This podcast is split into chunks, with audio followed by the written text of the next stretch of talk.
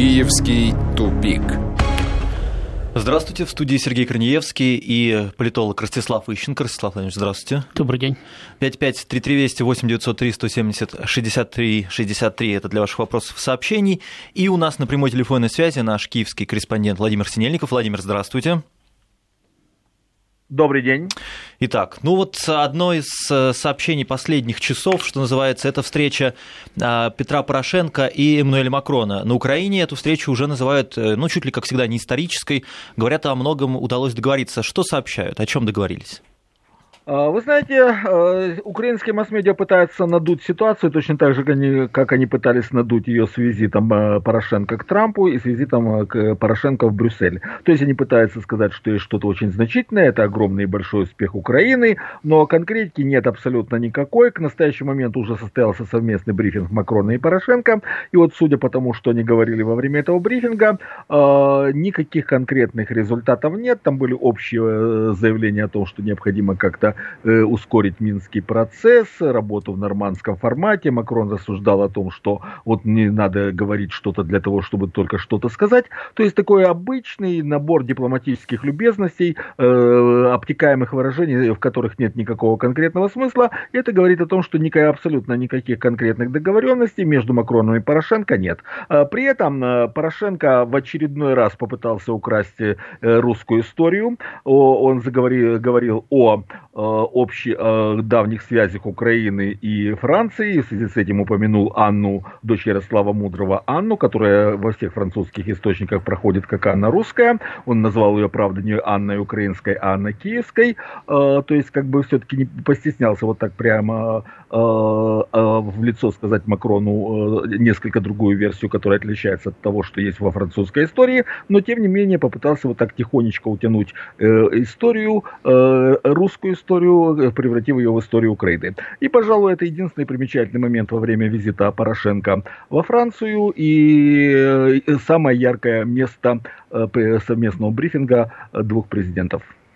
Вячеслав Владимирович, а как вам встреча Порошенко и Макрона? Зачем это все, вообще все происходит, если это так довольно пусто? Ну как зачем? Вообще-то они оба являются участниками нормандского формата. Макрон, как и Путин, то есть Франция, как и Россия, является гарантом Минских соглашений, Порошенко является их непосредственным участником. Э, в связи с тем, что пока, да, ну, по крайней мере, на сегодня, э, существует э, общее мнение, опять же, как минимум Франции, Германии и России о том, что урегулирование украинского кризиса возможно – только в рамках Минских соглашений.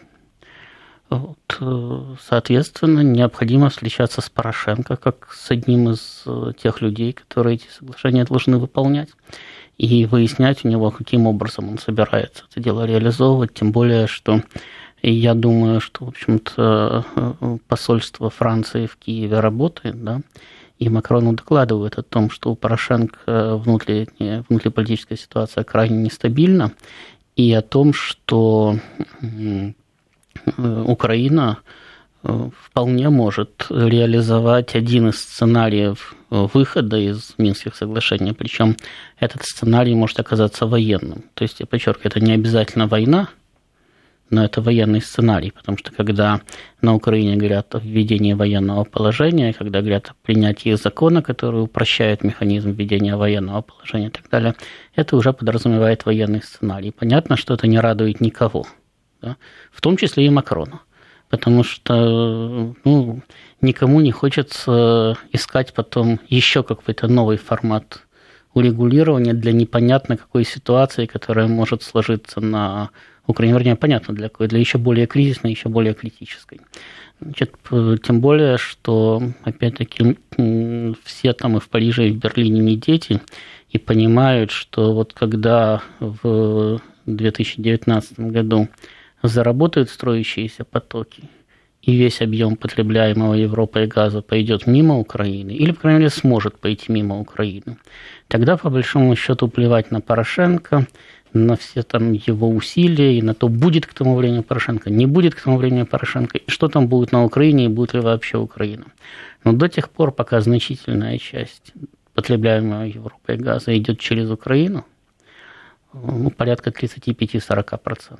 Ну, может быть, это можно сократить еще на какой-то процент, но полностью сократить нельзя. Все равно 25-30% пойдет через Украину, да, пока что.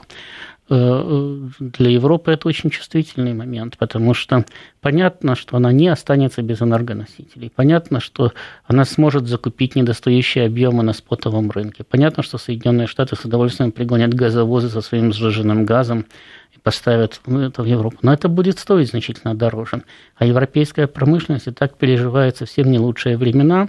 Она и так э, теряет конкурентоспособность Значит, и э, Европа совсем не хочет нести дополнительные убытки из-за каких-то проблем какого-то Порошенко. Угу. Я напоминаю, у нас на прямой телефонной связи Владимир Синельников. Владимир. Да. А как вот вообще в Киеве-то и на Украине общественность относится к возможности того, что за суверенитет энергетический, допустим, от России нужно будет больше платить? А вы знаете, в Киеве уже давным-давно все осознали тот простой факт, что никакого суверенитета от России в природе не существует. Как-то, хотя эта мысль доходила до, и до украинских политиков, и до украинских журналистов, и до украинских граждан, в общем-то, достаточно долго, э, тем не менее, в настоящий момент все прекрасно уяснили, что тот газ, который якобы покупает Украина в Европе, это тот же самый российский газ, который э, э, Германия покупает у России, потом его же перепродает Украине, естественно, со своей своей маржой, плюс Словакия и Венгрия получают дополнительную плату за транзит. В результате Украина, э, действуя по принципу на зло кондуктору «куплю билет и пойду пешком», покупает тот же самый российский газ, то переплачивая за него где-то 20-30 долларов на каждые тысячи кубометров.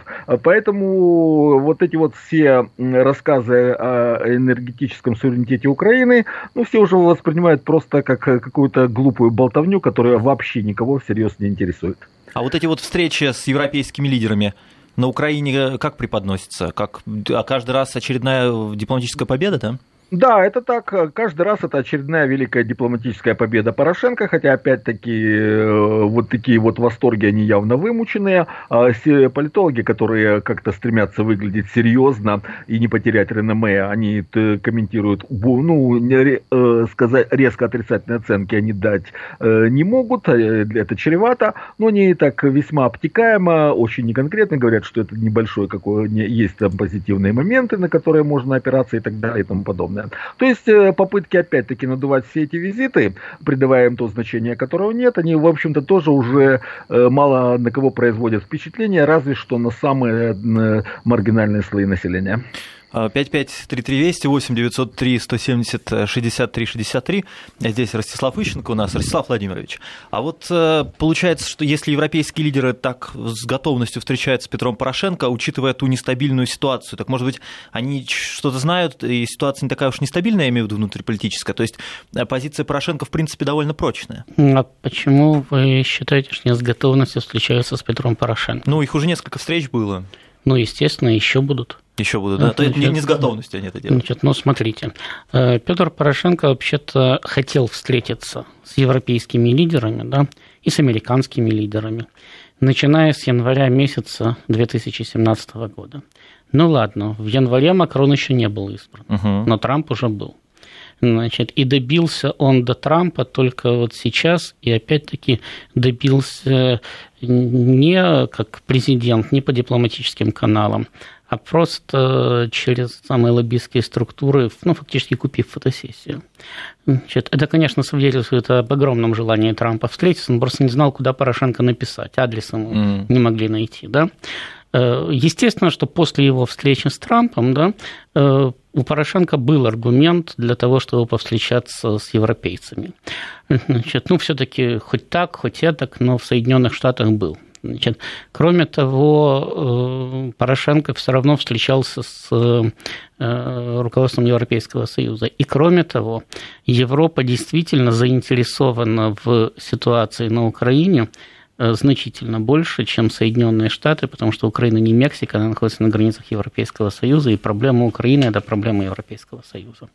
Но Макрон президент с апреля месяца, а сейчас у нас июнь при том, что Украина всегда все торопится сделать раньше России, значит, он имел полную возможность пригласить Порошенко повидаться до Путина. Угу. Да? Но, тем не менее, у него э, с Порошенко происходит, ну, по сути дела, проходная встреча по пути того из Вашингтона через Брюссель и Париж куда-то в Киев.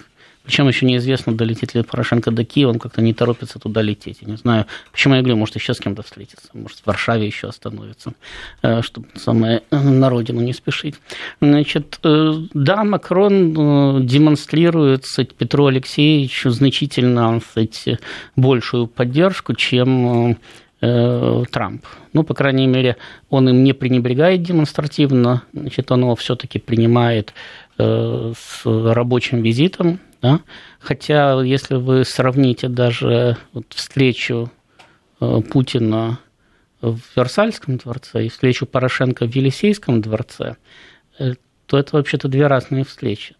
Э, я думаю, что даже российского посла с большим уважением, с большим почетом встречают, чем встречали Порошенко в Елисейском дворце. Записи есть в интернете, можно посмотреть, как он от подворотни брел через весь двор, понуро к, самому, к ступенькам президентского дворца.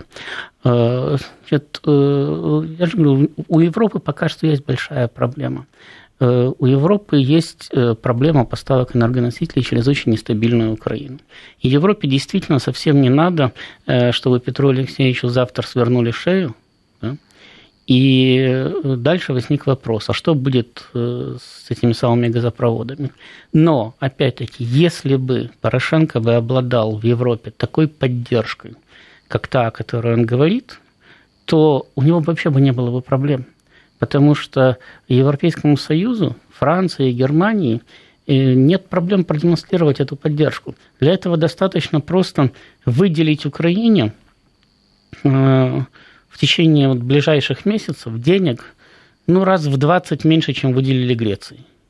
И ей хватит, и Порошенко хватит, чтобы удержаться. И это будет ясный и прозрачный сигнал для всех. Дали Порошенко, ну, хоть, я не говорю даже 10, в Греции там дали за 400 миллиардов, да? да? да. Значит, дайте Украине хотя бы 5.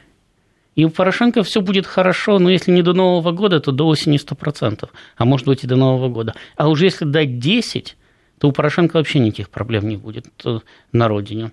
Он всех купит, продаст и еще раз купит. Ему ничего не дают. Ну хорошо, ему сказали, что самое, там, э, Анна Ярославна, да, это она в том числе и украинская там, или киевская. Ну, в принципе, правильно сказали, потому что что здесь делить-то? Это все равно, что немцы, французы и итальянцы будут выяснять, а Карл Великий, он чей?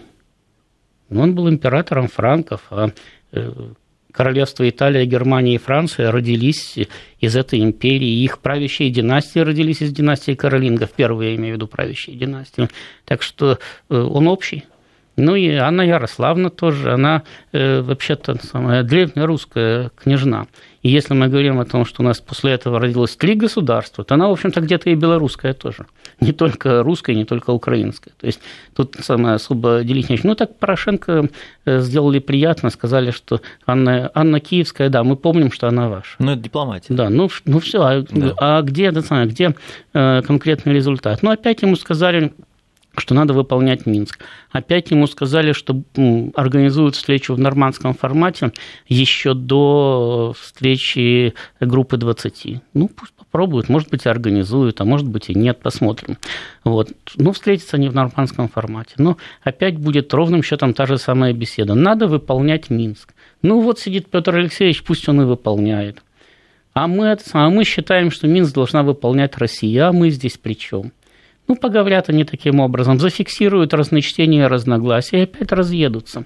Тут же, тут же нет ну, самое, никакого вот конструктивного предложения, да, с которым Порошенко бы с Макроном могли бы выйти и сказать, вот у нас есть общий план, вот в соответствии с этим планом мы предлагаем его всем рассмотреть, к нему присоединиться и в соответствии с этим планом действовать дальше.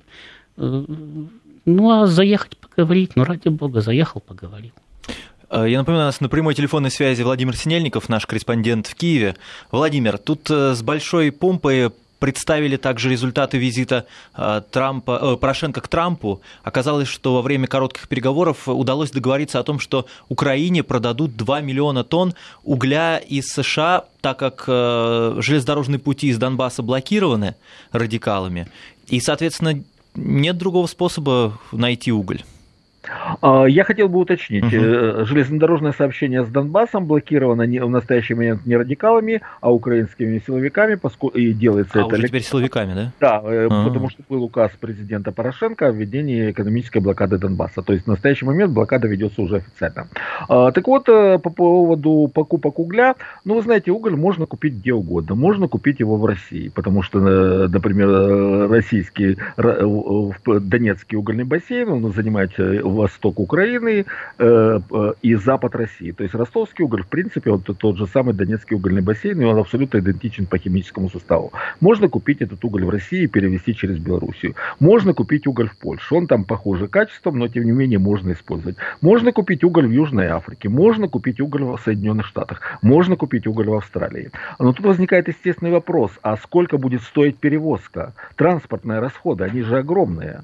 То есть это все накладывается на себестоимость. Естественно, все это будет потом включаться в тарифы э, для населения, которые без того настолько чудовищные, что сейчас э, люди, которые являются средним классом, не в состоянии платить, э, а, оплачивать коммунальные услуги. Куда уж дальше поднимать? С народа уже взять нечего. То есть поговорить они могут о чем угодно. И о закупке угля, и о закупке ядерных твелов, и о чем угодно. Но купить-то они не смогут. Во-первых, нет денег. Во-вторых, это абсолютно экономически нереально рентабельно, прежде всего для Украины. Это опять-таки просто попытки э, э, прида, выдумать э, победу, выдумать успех, которого нет, для того, чтобы визит Порошенко не выглядел абсолютно провальный.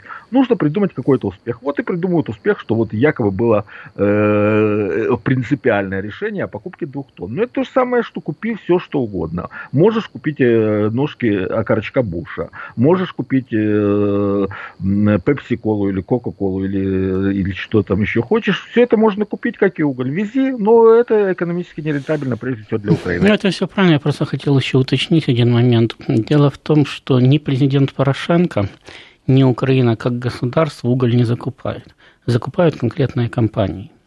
И действительно, Порошенко может приехать, что он и сделал. Он может приехать хоть в Соединенные Штаты, хоть в Австралию, хоть в Аргентину, в любое место, где есть уголь и спросить, а вот если мы у вас купим уголь, вы нам продадите? Ему скажут, продадим. Он, собственно, это и сделал. Он приехал, он сказал, вот, можем мы у вас купить 2 миллиона тонн угля? Ему сказали, хоть 10, хоть 20. Ну, все. А дальше украинские компании должны решать, что для них рентабельно, что для них нерентабельно, как они будут закупать. Я, кстати, не исключаю, что они самоорганизуют очередную схему и скажут, что это закупки американского угля. Потому что до сих пор у них же была схема, по которой они закупали в Донбассе южноафриканский уголь.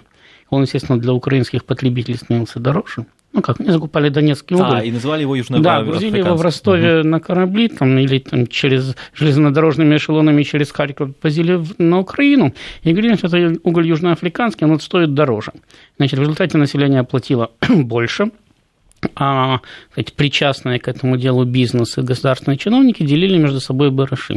Ну, понятно, американский будет стоить еще дороже, чего бы не назвать какой-нибудь уголь даже американским. Вот. Но на самом деле, повторяю, для того, чтобы эта схема начала действовать, надо найти заинтересованную компанию, надо организовать фактически коррупционную схему, и тогда там может появиться любой, хоть гренландский уголь. Угу.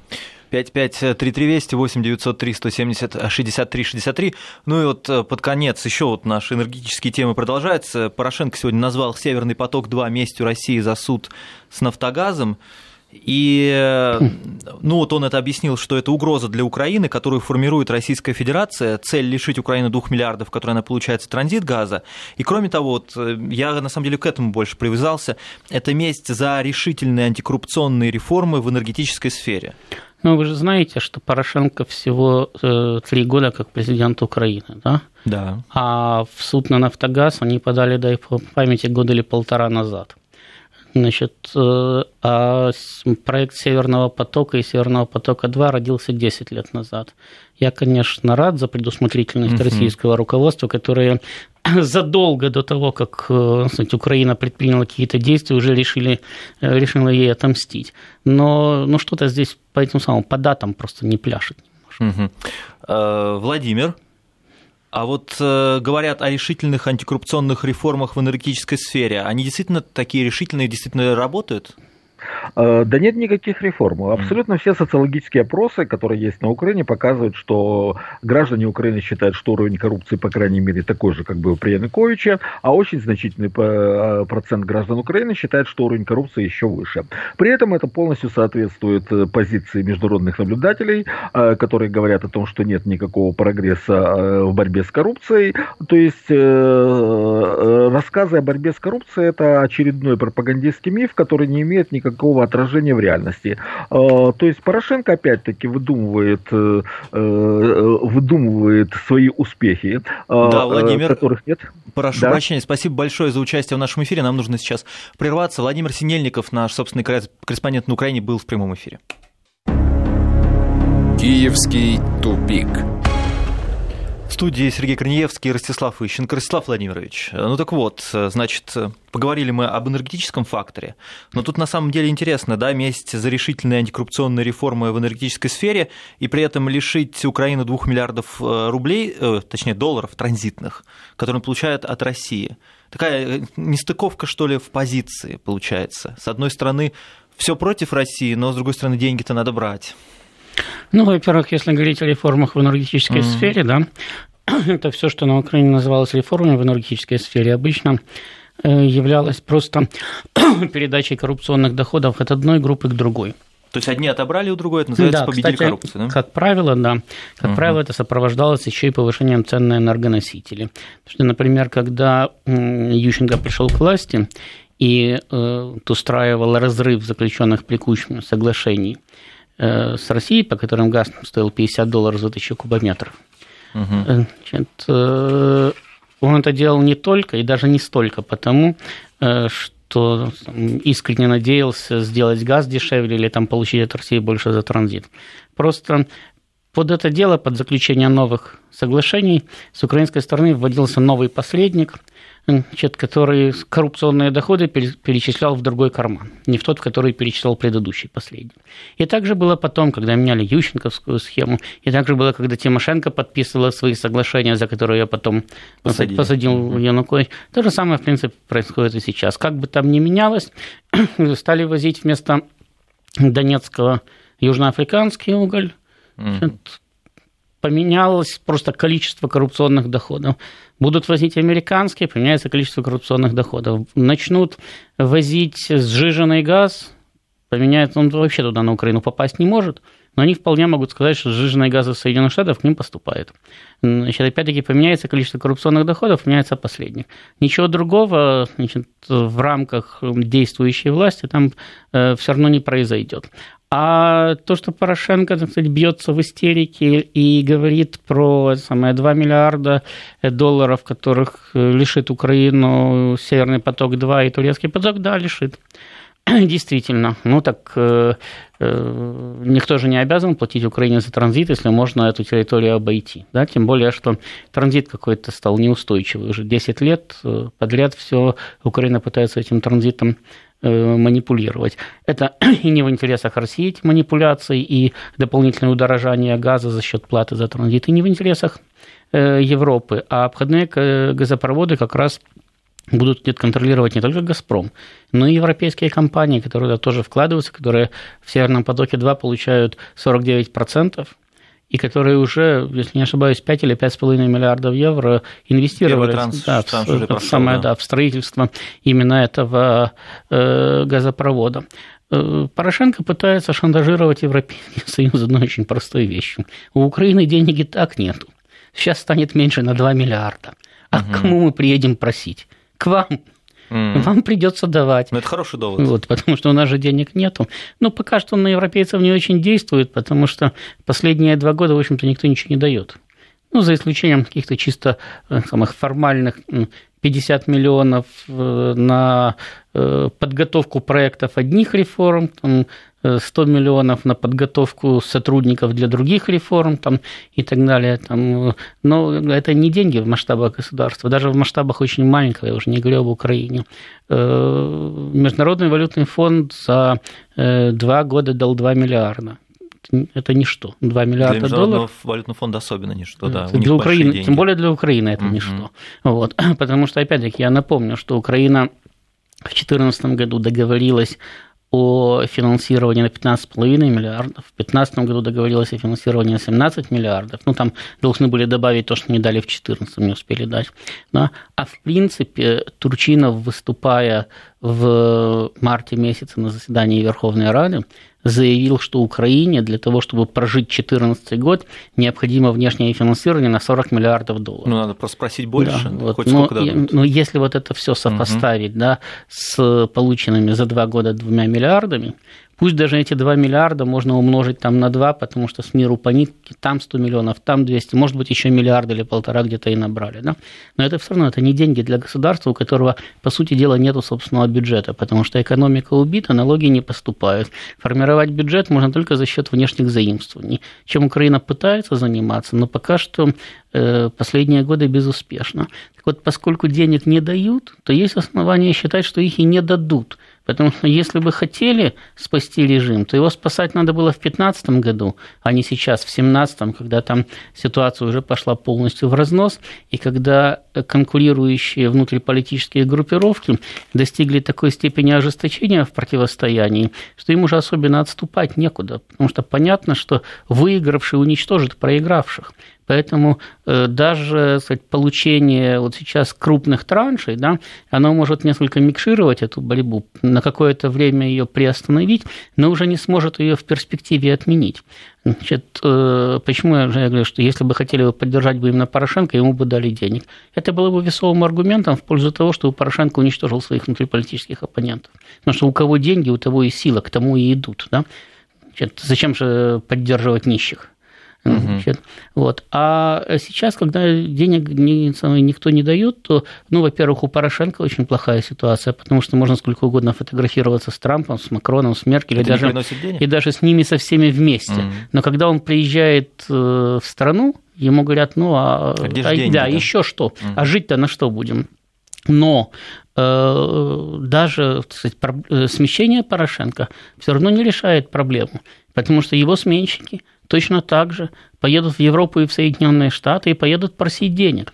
И у них есть только два варианта. Либо ездить просить деньги так же, как Порошенко, говорить, ну вот мы же хоть какую-то стабильность сохраняем, да, угу. вот поэтому дайте нам на поддержание Минского мира. Либо как Турчинова, давайте начнем войну, может испугаются и нам, и нам дадут деньги. Значит, вот у них два варианта. Но в конечном итоге все равно стоит самый пункт «дайте денег». Потому что без денег не живет никто, не только человек, но и государство. Да, Ростислав Владимирович, ну тут э, надо сказать, что вообще на Украине очень находчивые люди, умеют зарабатывать деньги по-разному. Вот, например, э, сейчас э, Иосиф Пригожин заявил, что такой российский продюсер, что Украина вымогала у него 1 миллион долларов за возможность избежать внесения в черный список. И он вообще говорит, что для Украины составление черного списка персон нон-грата – это бизнес. Давайте послушаем, что он сказал, да, и потом попробуем прокомментировать. Итак, да, Пригожина нам, пожалуйста, запустите. Такое предложение, безусловно, было. Это не выдумка, это факт действительно такой существует. Мы не знаем, насколько начальники большие в этой организации задействованы. Может быть, просто это инициатива каких-то людей низшей ступени, да. Но, тем не менее, факт остается фактом. Такое предложение было, и это можно было бы проэкспериментировать, как говорится, на тот момент. Но эксперимент, поскольку я изначально не хотел в это играть, он был сразу на лицо, когда несколько раз были наши имена упомянуты в этих так называемых списках, где, представьте себе, представляете, пятый сезон, сериал «Кухня», в который я снялся, в маленьком эпизоде. Ну, вы вырежьте эпизод. Зачем вы весь сериал убиваете? Это главный момент, который является как бы одним из доказательств того, что потом появлялись еще какие-то дополнительные списки в разных источниках. И потом, естественно, э, знаете, глупость заключается в том, что любить свою страну, любить людей, в принципе, считается угрозой безопасности для целого государства. Естественно, мы не согласны ни с политикой украинских властей, ни с их позицией по отношению к нам, по отношению к разрозненности, которая происходит, по отношению конфликта, неумения договариваться, разговаривать. Ну, просто э, вырвалось, что называется, знаете. Я долго не хотел об этом говорить, но поскольку возник этот вопрос, запретили еще кого-то, еще кого-то запрещают. Я понимаю, что все, что бы они там ни делали, это не носит идеологический характер. Это скорее бизнес, нежели чем позиция, скажем такая. Если бы я тогда бы согласился бы на эту удочку, ну, наверняка никаких бы списков бы не было, мы могли бы, наверное, спокойно туда ездить и передвигаться. Но мы не хотим в эти игры играть ни в каком виде. Итак, Ростислав Владимирович, ну вот Иосиф Пригожин, э, ну вы слышали, да, он рассказывает еще удивительные вещи, торгует всем. Да, ну да? давайте начнем с конца. Кстати, да, последнее утверждение, что если бы мы согласились, то никаких списков бы не было, и мы могли бы ездить там. Самое, оно не соответствует действительности, потому что если бы дали бы денег один раз, попросили бы потом и второй раз, очень быстро. Да, это так если, все и, Да, делают. и сказали бы, ну тут у нас, вот, мы тут представляли одну контору, а это пришла другая контора, им надо тоже дать. Значит, и просили бы, просили бы, просили бы, а потом бы все равно бы внесли в списки. Но э, дело не в этом, дело в том, что действительно традиционный заработок, это не Украина у него просила деньги, это у него конкретные люди, он правильно говорит, конкретные люди у него просили денег. Значит, это стабильный, стандартный заработок. Я прекрасно помню, как в 2005 году там один э, бодрый мальчик с Майдана был назначен работать в Ющенковскую администрацию. Первое, что он сделал, буквально через два дня, после того, как был подписан указ о его назначении, он раздал всем знакомым и незнакомым, то есть по Киеву это э, ходила, как при коммунистах газета «Правда», значит, прескурант на получение орденов. То есть вот список государственных наград, а вот рядом стоимость. И в том числе там стояла графа, что значит звание Героя Украины, если вы готовите документы самостоятельно, стоит там 600 тысяч долларов, а если вы приходите вообще без документов и без ничего, то тогда миллион. Ну, да, но, но все равно получите. Вот.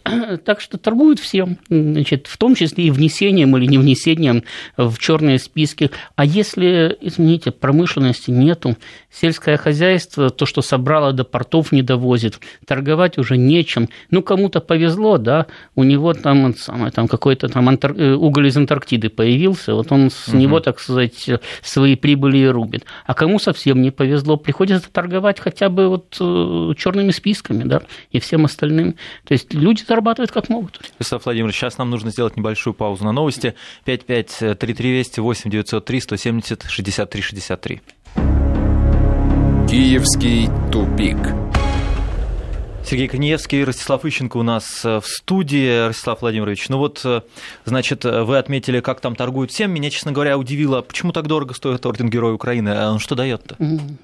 Или это так, для тщеславия? Ну, во-первых, мелочно приятно, а, да. это мелочно приятно. Да. Угу. Вот. Э, во-вторых, там, э, я уже не помню, э, там какие-то, ну, нет полного иммунитета от уголовного преследования, есть какие-то там небольшие сложности с тем самым Э, с возбуждением дел, там, с привлечением к ответственности. Но говорят, и так депутатство далее. чуть-чуть дороже стоит, а в принципе гораздо Депутатство удобнее. вообще-то стоит по-разному. А, по-разному. Есть, а есть люди, которые покупали депутатство и за 2 миллиона, и за 6 миллионов, и за 10, это уж как с кем кто договорился. А, Но, понимаете, просто, просто, ну, во-первых, Э, зависит от длинной цепочки посредников. А то, что, ну, потому что там не просто э, уверены, что все покупается и продается, но уверены, что везде все покупается и продается. Угу. Это вот вам свидетельство самого порошенковского визита.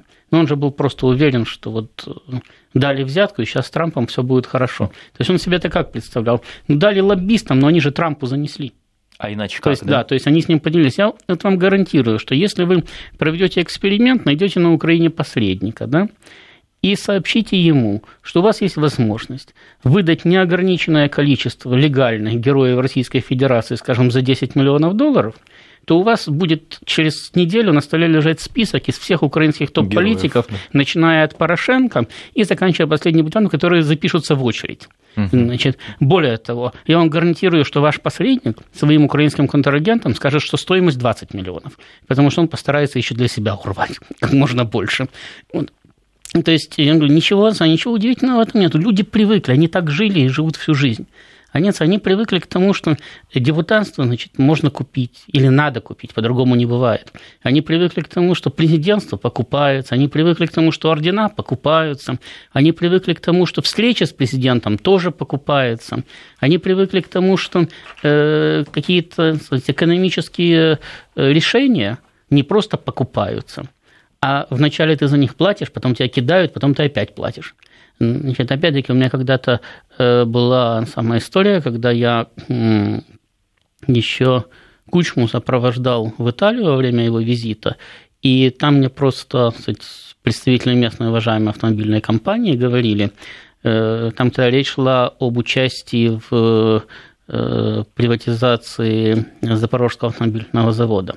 Они говорили, вот мы подали документы, нам сказали, что надо занести чемодан. Ого, Значит, мы, сам, мы занесли чемодан. Угу. Нам через некоторое время сказали, что надо занести еще чемодан. Мы занесли еще чемодан. А нам еще через некоторое время сказали, что надо занести еще чемодан. после третьего чемодана к нам сказали, что надо занести четвертый. Вот мы теперь сидим и думаем, наверное, все-таки надо получить какие-то гарантии, что после четвертого мы все-таки что-то получим. Довольно жестко это, работает. Так да? это, это был, извините, это был еще 96-й год, и тогда на Украине такой коррупции, как сейчас, не было. Но еще не научились просто, вот. да? Да, но уже кстати, совершенно кстати, спокойно разводили бедную европейскую компанию, как котят. При этом тогда в этом деле еще пытался участвовать Форд, не знаю, носил ли он чемоданы. Э, участвовала, кстати, южнокорейская Дэу, значит, вот. Но в результате никто ничего нет, не выиграл. Выиграли свои, которые лучше знали, куда носить, что носить угу. и кому конкретно, так сказать, давать. Вот. Э, поэтому тут просто чем дальше, да, чем дальше, тем больше система идет в разнос, потому что еще в первые годы своего существования она как-то базировалась на том, что осталось наследство от Советского Союза. В том числе была какая-то еще советская бюрократия, оставались какие-то советские сказать, традиции дела производства там, и так далее. Чем с течением времени это все больше и больше и больше размывалось.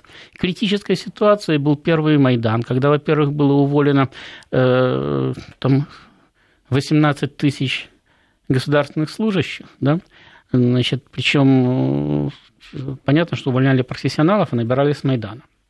И, во-вторых, тогда индекс э, откатов сразу же подпрыгнул с 25-30% до 70 и выше – и дальше он уже продолжал только повышаться. То есть э, уже даже в годы Януковича, я просто не знаю, как он дальше повышается при Порошенко, но уже в годы Януковича значит, э, люди жаловались, что откаты достигли таких размеров, что тебе просто дают в руки деньги подержать а потом ты их должен ну, практически полностью дать, потому что речь шла там о 90, 95 и практически до 100%. Да? То есть понятно, что ты за эти деньги уже ничего не можешь сделать, только самое взять, повесить их на себя, отдать долю кому-то, положить небольшой процент в карман, ну и после этого, наверное, убегать, потому что иначе уголовное преследование, ты же не выполнишь э, э задачу. задачу, на которую тебе эти деньги выдавались. Но это странно, ведь сообщают о том, что на Украине создано какое-то бюро по борьбе с коррупцией, которое независимо от всех ветвей власти. Вы знаете, это примерно то же самое, да, что когда-то на Украине предлагали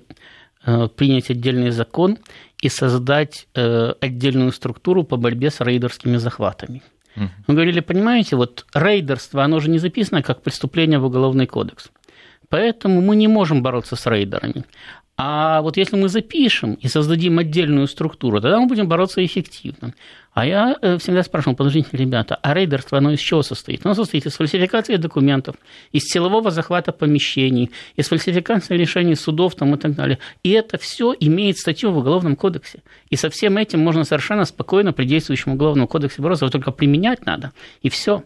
А если вы хотите создать еще одну структуру, да, которая будет бороться с рейдерскими захватами, то она как раз и будет наиболее коррумпированной и будет крышевать эти захваты. Точно так же, если вы хотите создать отдельную структуру по борьбе с коррупцией, то это будет структура, которая будет наживаться на коррупции, которая будет коррумпирование всех остальных, потому что она будет проверять на коррупцию прокуратуру, МВД, спецслужбы и так далее. Соответственно, если раньше, будет, если да, раньше да. верхний этаж останавливался, допустим, на прокуратуре, то теперь он будет останавливаться на структуре по борьбе с коррупцией. И вот создали там самом на Украине антикоррупционное бюро. Чем они занимаются последний год? Они с прокуратурой генеральной выясняют, кто больше коррупционер, кто больше берет.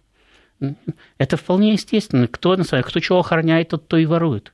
Угу. И напоследок, Ростислав Владимирович, э, украинского политика Надежду Савченко закидали яйцами в Николаеве во время встречи с местными жителями. Давайте послушаем, как это все было.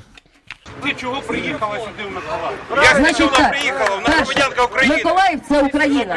Така ж земля моя, як і твоя. Я маю право так само гуляти, як і ти по Києву. Це зрозуміло? Тепер розказую за Захарченка і за Плотніцького. Після того... вокзал, Росія. Чи ти брехло, який сюди розказувати.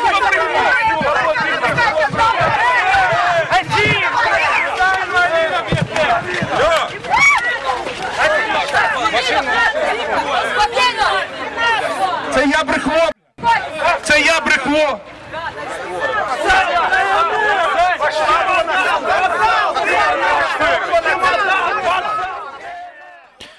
Ну, в общем, Ростов Владимирович, Надежда Савченко, общественная платформа Надежды Савченко, это ее партия созданная, она претендует, понятное дело, на парламентские выборы, на участие, и еще собирается баллотироваться на пост президента Украины. Ну и мы слышим, вот у нас и в, в аппаратной отреагировали не из робкого десятка она. Не, ну понятно, что не из робкого десятка, поэтому, я так думаю, внезапно и нашлись э, деньги на создание партии, потому mm-hmm. что, ну, если даже просто э, тупо следовать закону, да, то для создания партии надо открыть э, достаточно большое количество региональных структур, их надо постоянно содержать там, и так далее. Это э, стоит не маленькую копеечку. Этих денег у Савченко просто нет, это кто-то должен был профинансировать. Насколько я понимаю, это просто один из самых из механизмов по перераспределению голосов. То есть Савченко жестко критикует действующую власть. Понятно, что э, она будет оттягивать какие, какое-то количество голосов у миротворца Порошенко – если будут выборы, конечно. Угу. Ну вот, собственно, для этого и запустят. И именно поэтому с ней так активно и борются. Ростислав Владимирович, спасибо большое. На этом наша программа подошла к концу. Ростислав Ищенко, Сергей Корнеевский. Спасибо за внимание. До свидания. Киевский тупик.